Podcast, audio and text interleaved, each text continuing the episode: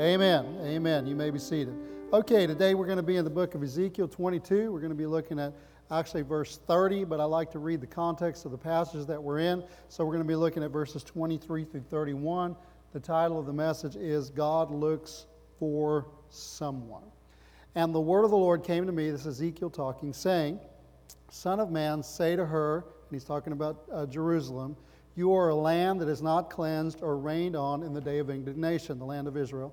The conspiracy of her prophets in her midst is like a roaring lion tearing the prey. They have devoured people. They have taken treasure and precious things. They have made many widows in her midst. Her priests have violated my law and profaned my holy things. They have not distinguished between the holy and the unholy, nor have they made known the difference between the unclean and the clean. They have hidden their eyes from my Sabbaths, so that I am profaned among them. Her princes in her midst are like wolves tearing the prey to shed blood, to destroy people, and to get dishonest gain.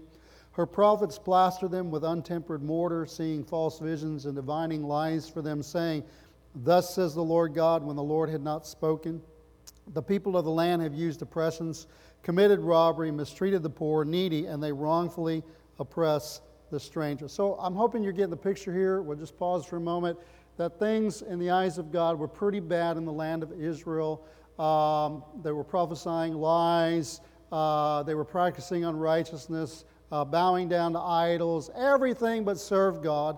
Yet in the middle of that, we get to verse 30, and here's what God says. So I sought for a man among them who would make a wall and stand in the gap before me on behalf of the land, that I should not destroy it, but I found no one. Therefore, I've poured out my indignation on them. I've consumed them with the fire of my wrath, and I've recompensed their deeds on their own heads, says the Lord God. Now, we're going to get into this in a minute, but I hope that you see, even from the reading of the text, that the last thing God wanted to do was to pour out judgment. If he could have found one person to stand in the gap, he would not have done that. But unfortunately, things were so bad, he couldn't find even one. So his last recourse, how many of y'all are parents? Right? A couple of us are parents. I got my hand raised up. I'm a parent. The last thing I ever wanted to do was to spank my kids. Believe it or not, I really meant it when I said, this hurts me more than it hurts you. Because I don't like to do that. It hurts me. It's the last recourse. But if I'm going to be a good parent, sometimes I have to do that. And it's the same thing that's happening here. When people won't listen, they won't heed, they won't do what he says. It's the last thing he wants to do. But even in that, his hope is that they'll turn towards him. Well, anyway, let's move on. The background here, Ezekiel's a prophet of the Lord who was called by God to bring the word of the Lord to the people of Israel. And what's interesting is that he was doing so in the land of Babylon, where some of God's people, including himself, had already been taken as captives into that land. So Babylon had come. They had made the territory of Israel a vassal of their nation.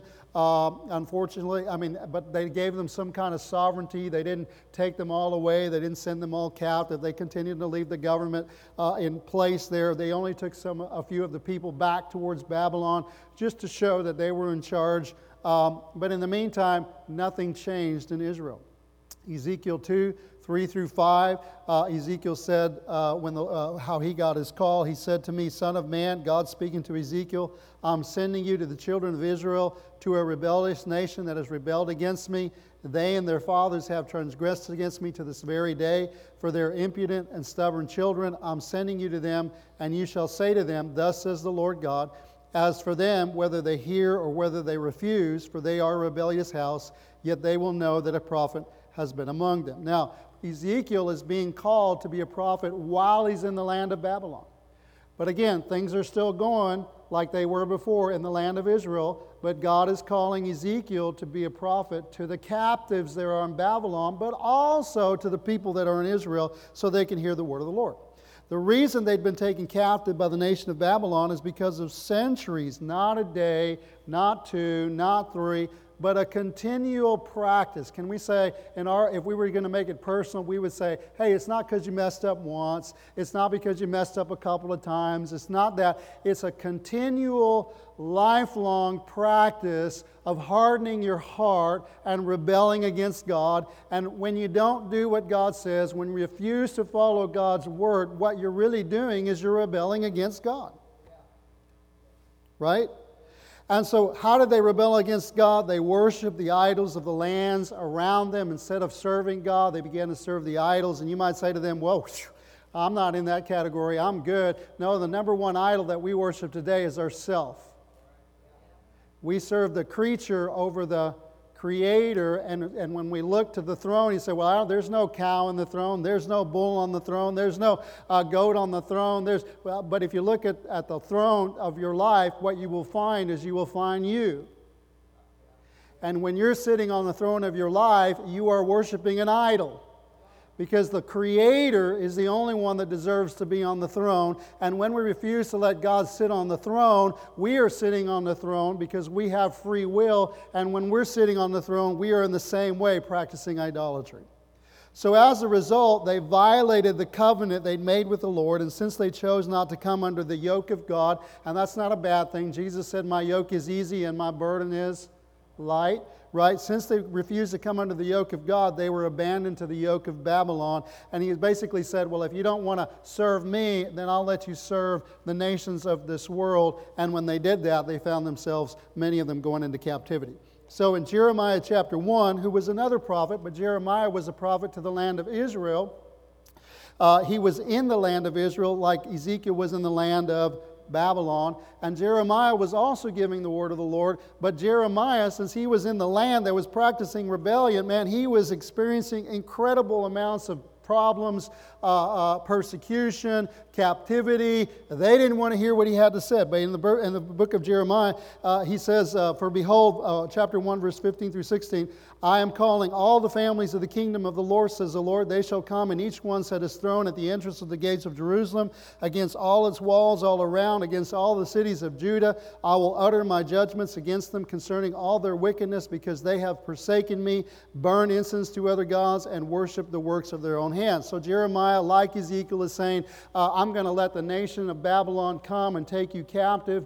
And if you're in the land of Israel and you think you're a chosen one of God and you think you're special only because you're an Israelite, then you're going to be profoundly moved by Jeremiah's message, but not necessarily moved to change, to repentance. You're going to be moved to do something to silence that prophet. How dare he speak against God's people?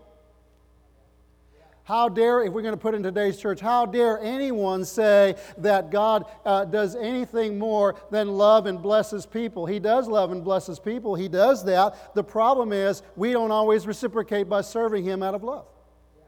And when we don't reciprocate by serving Him out of love, and we can lie to ourselves, we can say all kinds of things, but the bottom line is when we don't do that, God sometimes lifts His hand, so we experience the consequences of our behavior. And the purpose of that is that we would realize, hey man, it was a lot better serving God than it is what I'm going through right now. Are you hearing what I'm saying? So anyway, that brings us back to Ezekiel and the text that we're looking at today. It was 22 and 30. So I look for a man to stand in the gap that I may not basically bring my judgment upon Israel. Unfortunately, the Bible says he found no one. Ezekiel 22 and 30. So the first point we're going to look at here today is God searches and looks for a man. Now that may seem a little bit interesting to you. Why is God searching for someone? Why does the Scripture seem to suggest that for God's will to be done, there must be a person, a man or woman, that responds to His call? Well, it all has to do with how God designed the human race and what God designed for us to be. In Genesis 1 and 26, God said, let us make man in our image and in our likeness. And it doesn't say, and let us have dominion. It says, let them have dominion. Let them have dominion over what? Basically over the earth, over the fish of the sea, the birds of the air, over the cattle, over all the earth, over every creeping thing that creeps on the earth. Well, wait a minute. God is not in charge of the earth? Well, God is the creator of all, but God in His sovereignty chose to put humanity as the ruler and the one that exercises dominion in the natural realm, in the earth. The Bible says in Psalms 115 and 16, the heaven, even the high heavens belong to the Lord, but the earth He has given as steward. I'm giving you the context. To be stewards, He has given the earth over to the children of men to be stewards of the earth. Exodus 3, 9 through 12. Now therefore, behold, the cry of the children of Israel have come to me, and I've also seen the oppression with which the Egyptians oppressed them. Come now therefore, and I will send you to Pharaoh, that you may bring my people, the children of Israel, out of Egypt. I should have given you the context of that before I read it. But the bottom line is, when God wanted to deliver Israel from Egypt, you'd have thought God could have done it without somebody. But the reason that He went and found somebody is because God always works through people, because He designed people to be the vessel through which He chooses to do His work. And so when He wanted to deliver the Israelites, the people of God were praying to God, so God said, I'm going to respond. So in order for God to respond, He went and found a person. We know that guy by the name of Moses. We know that guy by the name of Moses, and Moses didn't want to do it, and God said, I'm sending you, and he said, And God said, I'm sending you, I'm going to be with you. And Moses finally relented. Moses said, okay. And when he went, God used Moses to deliver the Israelites out of Egypt. It was all God, but God wasn't going to do it without Moses. And Moses surely was, he tried to do it without God. That didn't work out very, very good either. What God is looking for is He's looking for a people that will partner Him so that His purposes in the earth can be accomplished. And His purposes, like we saw in communion, is to forgive all our iniquities, to heal all our diseases, to deliver His people, to save them. That word save doesn't just mean get you to heaven. It means that you experience a life, and life more abundantly. You experience wholeness in every dimension of your life so that you can become the vessel that He wants you to become to bring His will to pass in this planet. Isaiah 6 and 8. God is speaking to another man by the name of Isaiah, who was already prophesying, and there was a king by the name of Uzzah, who was a righteous king, but he died, and I'm sure Isaiah's thinking to himself, oh man, we've had some bad kings. Uzziah, he made some mistakes, but he was a pretty good king. Who's coming now? Oh no, woe is me. Who's going to be the next president? Who's going to be elected into Congress? Who's going to be in senator? We're hoping for this, or we're hoping for that. Oh, but it could be bad. Depending on what side you're on, it could be really bad, and then all of a sudden he has a vision of the Lord seated high, in the heavens, seated on His throne. He begins to realize God's in charge. And at the very end, after his cleansing of his lips and after bringing him in a position where he could stand and hear the voice of the Lord, he hears the voice of God, Isaiah 6 and 8. He heard the voice of the Lord saying, Who will go for us? Whom shall I send? And Isaiah heard the voice of the Lord, and he said, Here am I. Send me. You say, why is that significant? Because God always works through people. It's not that He can't do something else. He has angels. He has the heavenly host. He has other things that He can do. He's sovereign. He can just do it what He wants, however He wants to do it. But He has chosen to work through people. And so it behooves us to be in a place where we can hear the voice of God, and when we hear the voice of God, we can cooperate with God to bring His will into the earth. That's why God was searching for someone. 1 Corinthians 3 and 9 says, we are God's fellow workers. Another translation says, we are co-laborers with God. Right? Moses, go lift up your staff, I'll part the sea. You don't lift up your staff, I'm not parting the sea. But if you'll lift up the staff, watch what I do. So, God's searching for someone. Number two, God's heart for man. Because in this verse, we not only see that God's looking for someone, we also see what God's heart is like. I sought for a man among them who would make a wall, stand in the gap before me on behalf of the land, because I don't want to destroy it. I know that's not what it says. It says that I should not destroy it, but the context is I don't want to do that. Unfortunately, I didn't find anyone. One of the first songs I learned when I went to Bible school was from the book of Micah. And I have shown thee, O man, what is good, and what does the Lord require of thee, but to do justice and to love mercy and to walk humbly with thy God. That's actually out of Micah chapter 6, verse 8. What that verse reveals is that God's heart is for justice, like Marty was saying before, but God's heart is equally for mercy. As he seeks relationship with his creation. Exodus 34, 6 and 7. The Lord passed before him and proclaimed the Lord. This is Moses. He's crying out before the Lord. He said, if I have found favor in your sight, show me now your ways that I may know you so that I might find favor in your sight. And God hid him in a rock and God passed before him. And this is what the Lord said, what Moses heard about the Lord. The Lord passed before him and proclaimed the Lord, God merciful and gracious. Now this is the same Moses whom God gave the law to. But he said, I want to know you better. I'm going to show you who I am. The Lord God, merciful, gracious, long-suffering, abounding in goodness and truth. And I want you to know, the more that I know him, the more I realize how merciful and how gracious and how long-suffering he was with me and continues to be with me.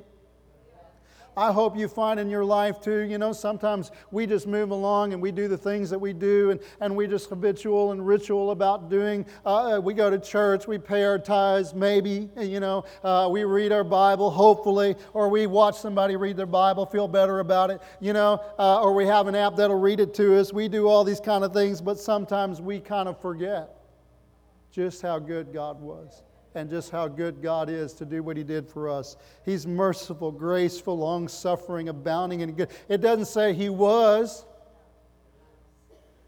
He's passing before Moses. And well, you say that's in the past, but the Bible says he's the same yesterday, today, and forever. And when God speaks, it's throughout all eternity because his voice covers time from the beginning to the end.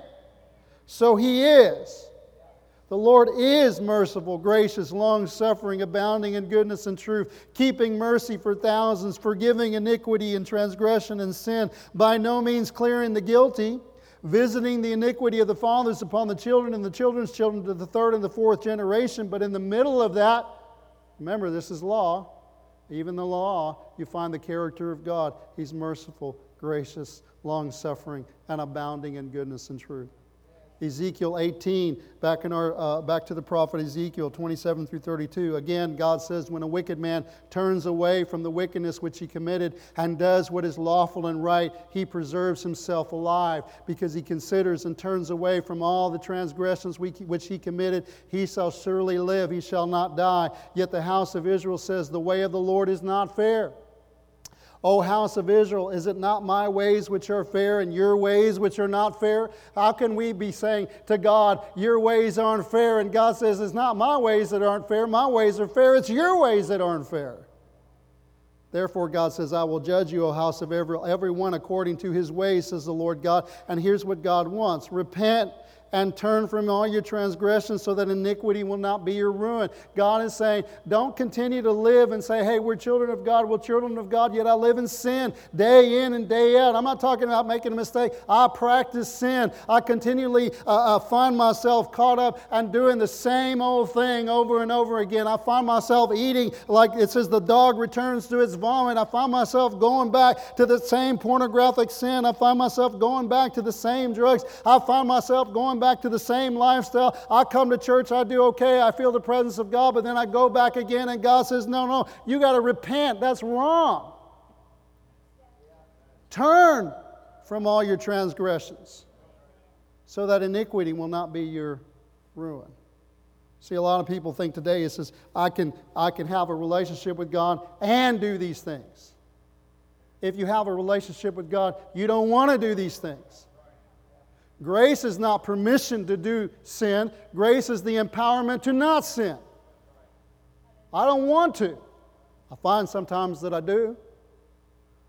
Have an angry word to somebody, or I don't care whether you're mad at me or not.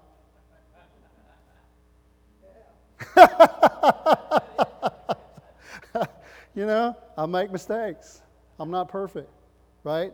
But I don't want to. I don't want to displease the Lord.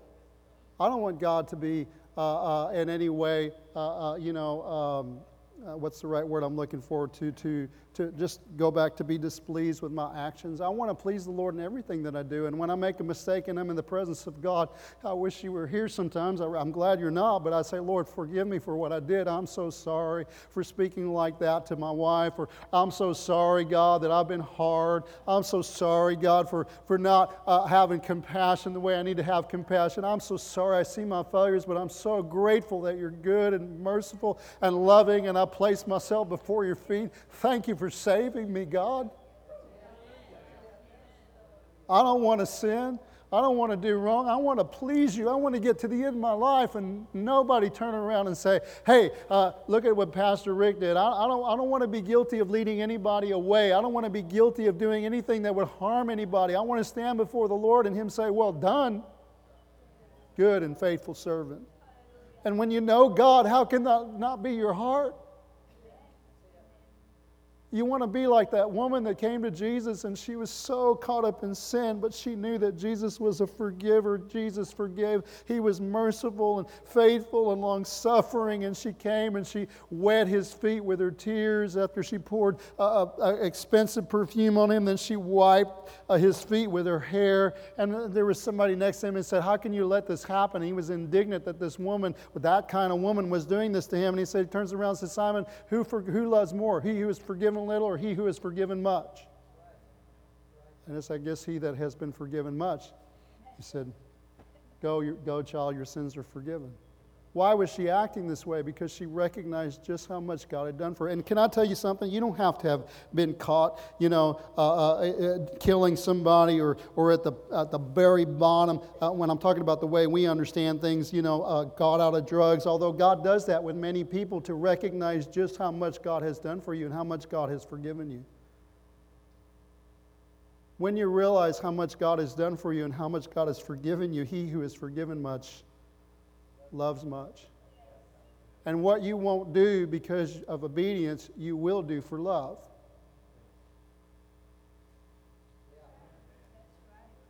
Somebody points a gun at me and says, you're going to have to do this. I mean, I've got enough gumption in me where I'd say, well, I guess I'm going to heaven today. Now, you ain't going to make me do what I don't want to do. But if my daughter has a need or my wife has a need, I will give them everything that I have. Because you can't force me to do something that I don't want to do. That's the precious gift of free will. But I will do it freely for love. God knows, when you experience his love, for God so loved the world, he gave his only begotten son. Love God with all your heart, soul, mind, and strength, and love your neighbor with yourself. When you experience the love of God, you love in return. And you want to express yourself to God, and you want to express yourself to people. You might say to yourself, I've never done that, I've never experienced that. Well, maybe you've never really understood what God has done for you in life. When you really understand that, you can look at the stuff that you've done, and you can feel almost sick at the things that you've allowed into your life, not because they don't in some way tantalize you or bring you some kind of wicked pleasure, but because of what the damage it's doing to your relationship with God. God's heart is for mercy and not for judgment. If God's people will hear his voice and respond to his call by repenting and turning away from their sins, his desire is to forgive and to restore, like the prodigal son, who the father was every day, I believe, waiting outside, looking down the road, waiting for his child to come home. That's the way God is with us. His will is for people to receive his mercy and then to walk in uprightness and wholeness before him. Ezekiel 33:11. Ezekiel says it another place this way. Say to them, as I live, says the Lord God, I have no pleasure in the death of the wicked, but that the wicked turn from his way and live. Turn from your evil ways. For why should you die, O house of Israel? I can imagine a father speaking to his child and saying, please don't do that anymore. Please change your ways. I don't want to go visit you in a funeral home. I don't want to go see you in a hospital. I don't want to see your life wasted. Please, please turn. I can see God like a father saying to his children, please, please turn from your evil ways. Why should you die, O house of Israel?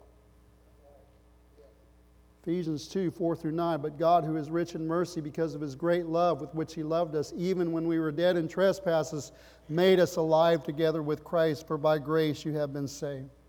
And raised us up together and made us sit together in heavenly places in Christ Jesus, that in the ages to come he might show the exceeding riches of his grace in his kindness toward us in Christ Jesus. For by grace you have been saved through faith, that not of yourselves. It is a gift of God, not of works, lest any man should boast. So many people think that God is a tyrant, or God is just like a puppet master and enjoying hanging you over the flames and can't hope and hopes to be able to bring judgment on your life. He's not like that at all. He's a loving God and Father who wants nothing more than for his children to find him so that they might become all that he designed and created them to be. So the third point we want to look at is man's response to God. I looked for someone to stand on the gap, but I wasn't able to find no one. And the picture that I have is that God was calling like he did with Isaiah. Who will hear my voice? Who will respond? Who will hear what I'm saying and take the step of turning towards me? And no one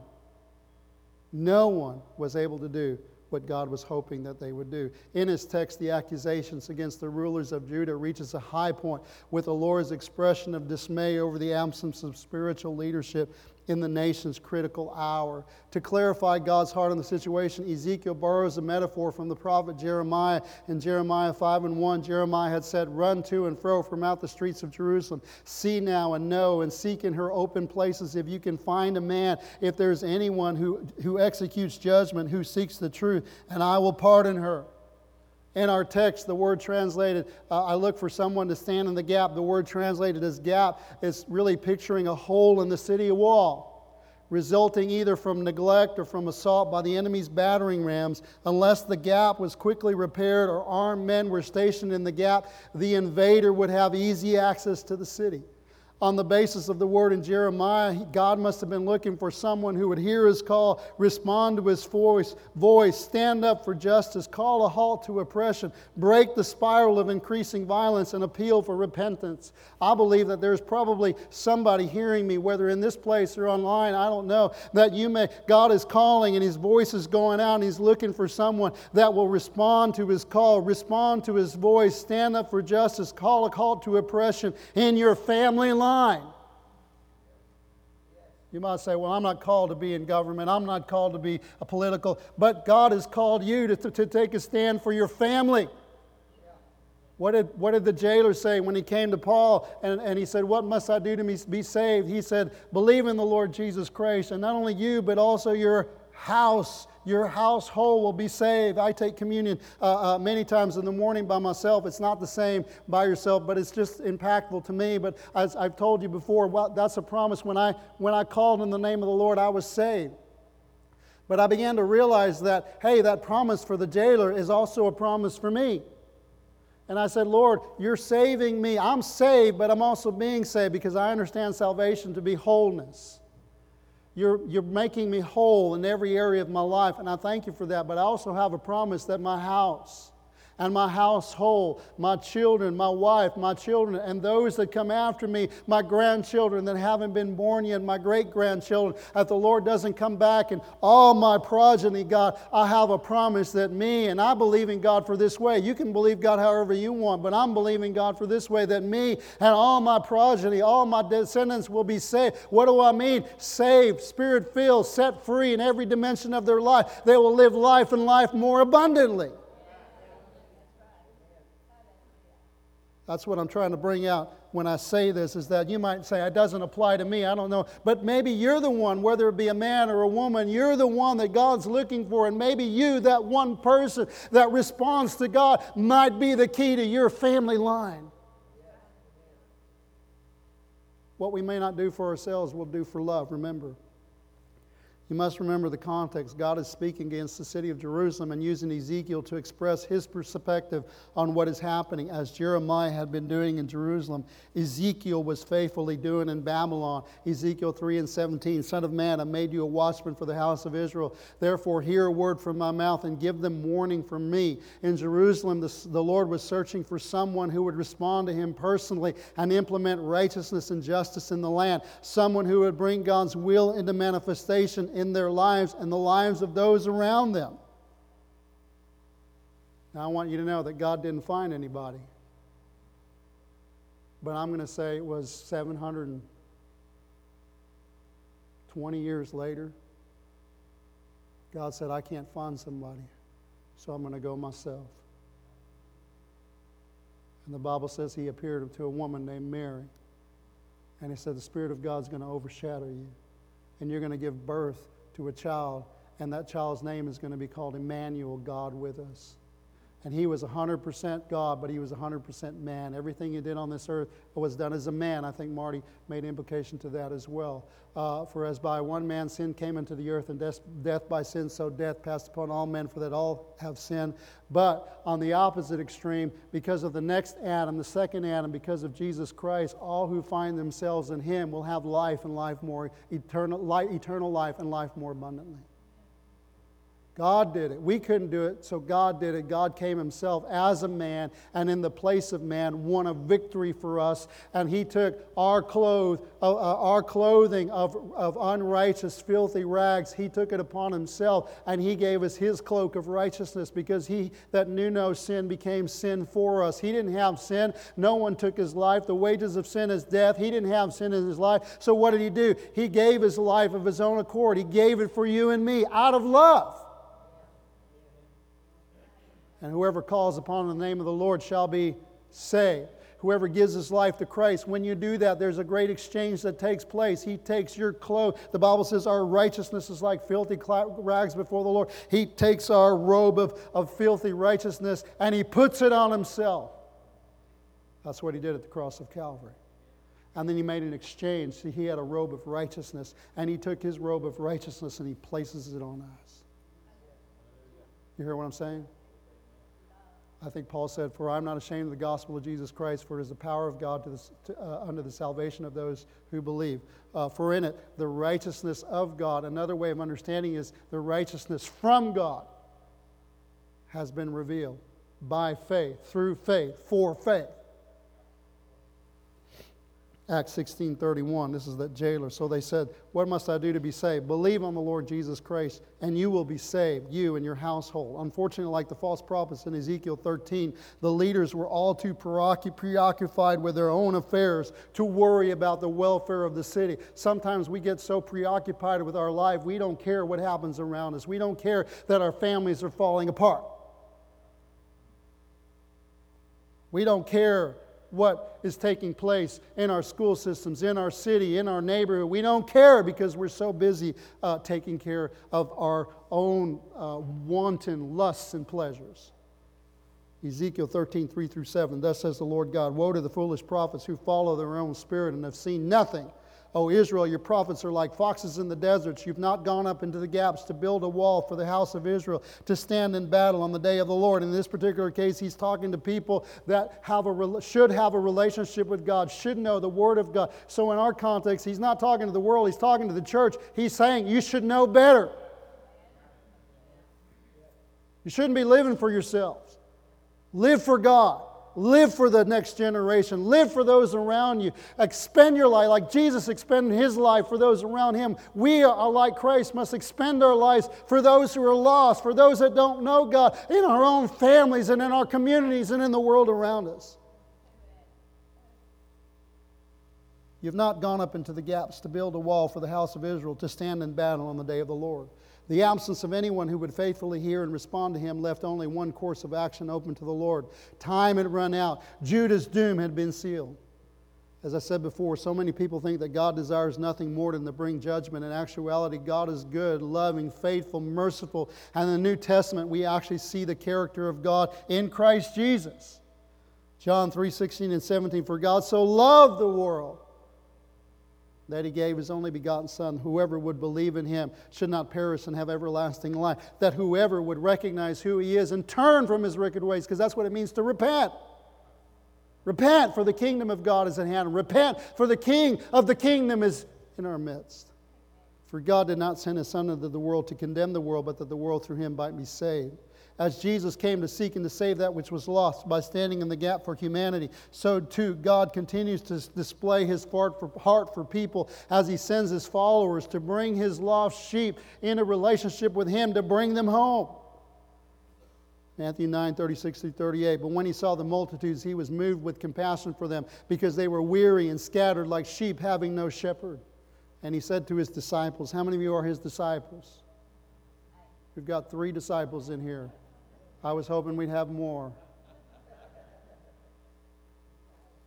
He said to his disciples, the harvest truly is plentiful, but the laborers are few. Why are the laborers so few? Because they're all home watching Game of Thrones, Netflix, Hulu, or anything else that they might be doing. Taking care of their own interests and their own passions. Not all of you. I'm preaching for dramatic effect right now. But we need to be about doing the will of God. Therefore, pray the Lord of the harvest to send out laborers into his harvest field. Jesus actually said on his high priestly prayer to his Father in John 17, as you sent me into the world, what did he come into the world to do? To seek and to save that which was lost. As you sent me into the world, I have sent them into the world. He's talking to you and me. Romans 10:14, how shall they call on him in whom they have not believed? How shall they believe in him of whom they have not heard? And how shall they hear without someone to tell them? I changed that word preacher because sometimes people think preacher, they think me. We're not just preachers. Someone to tell them, someone to declare to them the good news of Jesus Christ, and that's all of us. As our text in Ezekiel reveals, what remains is for people to respond to his call to turn from their wicked, and let's say it this way, selfish ways. While God does not desire that anyone should perish, we must understand that there will come a time when there remains no more opportunity for mercy. Listen to what I'm saying. There comes a time when there's no more mercy. Either individually, we're all going to die. The Bible says to be absent with the body is to be present with the Lord. When we stand before God, we're only going to have one plea, Jesus. And that plea only works if you know him on this earth, if you live for him on this earth. If you try to claim Jesus after you die, everyone would be saved. But the time is over. Mercy is already done with. How many people get in front of the judge and they say, oh, I'm so sorry, but they've said it before. They've said it before. Please forgive me. Give me one more chance. I've given you one chance. I've given you 2 chances. I've given you 3 chances. And finally the gavel comes down and the judge says, no more chances. You're going to jail. That's enough. There's no more mercy for you. Well, I want you to know that's going to happen one day if we don't turn and repent from living selfish lives and give our lives to Jesus. There is an end. There is a terminus. Either we're going to do it individually or, like many of us are believing in this day and time, that today, tomorrow, any day, the trumpet will sound and the dead shall be raised and we're going to stand before God. And when that happens, that's it. You say, well, wait a minute. We'll still have 7 more years. If you didn't repent before that, you're probably not going to repent after that. You hearing what I'm saying? Acts 10:42, and he commanded us to preach to the people and to testify that it's he who was ordained by God to be the judge of the living and the dead. Jesus is a merciful Savior, but he's also judge. Mark 16:15-16, and he said to them, go into all the world and preach the gospel to every creature. He who believes and is baptized will be saved, but he who does not believe will be condemned. Condemned to what? Eternal separation from God, which the Bible calls Gehenna or hell, which is then thrown into the lake of fire. God does not want that for anybody. He's a good father. He didn't create that for you and me. He created for the devil and his demons, his minions. But if we choose to go the way of the enemy and rebel against God, then that's our eternal abode and our home where there will be weeping and gnashing of teeth. And God does not want that. And that's why He sends us to say, repent, turn from your wicked ways. Ask God to forgive you, to give your life to God. Come back to Him. We've seen that the heart of God is that we would hear, repent, and turn. The question that remains is, now that we've heard, how will we respond? 2 Peter 3:9, the Lord is not slack concerning His promise, as some count slackness, but is long-suffering toward us, not willing that any should perish, but that all should come to repentance. With that being said, I don't know who's here. I don't know who's listening. All I know is that the Lord revealed Himself to me. There was a man, let me talk about this guy named Paul. Many of y'all know who he is. Paul was a persecutor of Christians. He thought he was doing the right thing. He thought he was serving God, and he was a persecutor of Christians. And he was not only throwing them in jail, he was having them killed. And not only was he having them killed, he was actually seeking them out, persecuting them, you might say in some strange way, just to kind of give you an idea of what kind of man he was. And of course, not trying in any way to create parallels, but it's kind of like the Nazis would go seeking for Jews. Paul would go seeking for Christians. That's what kind of person he was. And then one day, he had a great light as he was going to another city. He'd already done this damage in Jerusalem, and he wanted to go to another city to do more damage, to inflict more persecution upon the Christians who he felt like were against the things of God. And so as he was going, God showed Himself to him in a bright light. And God's bright light was so bright in his life, he fell off his horse, and he heard a voice saying, Paul, Paul, why are you persecuting me? And Paul says, who are you, Lord? He says, I am Jesus, whom thou art persecuting. He wasn't persecuting the Lord, you would think, but he was persecuting the Lord's body. And all of a sudden, you know what Paul did? Paul didn't dismiss that. He heard the voice of God. He had been hearing from, obviously he knew what the gospel was. That's why he's throwing people in jail. Jesus was the Messiah. He'd been hearing that, and all of a sudden the Messiah revealed Himself to him. You know what Paul did? When he experienced that light, when he experienced the truth, when all of a sudden he began to realize who God was and who Jesus was, the Bible says he repented. Who art thou, Lord? I am Jesus.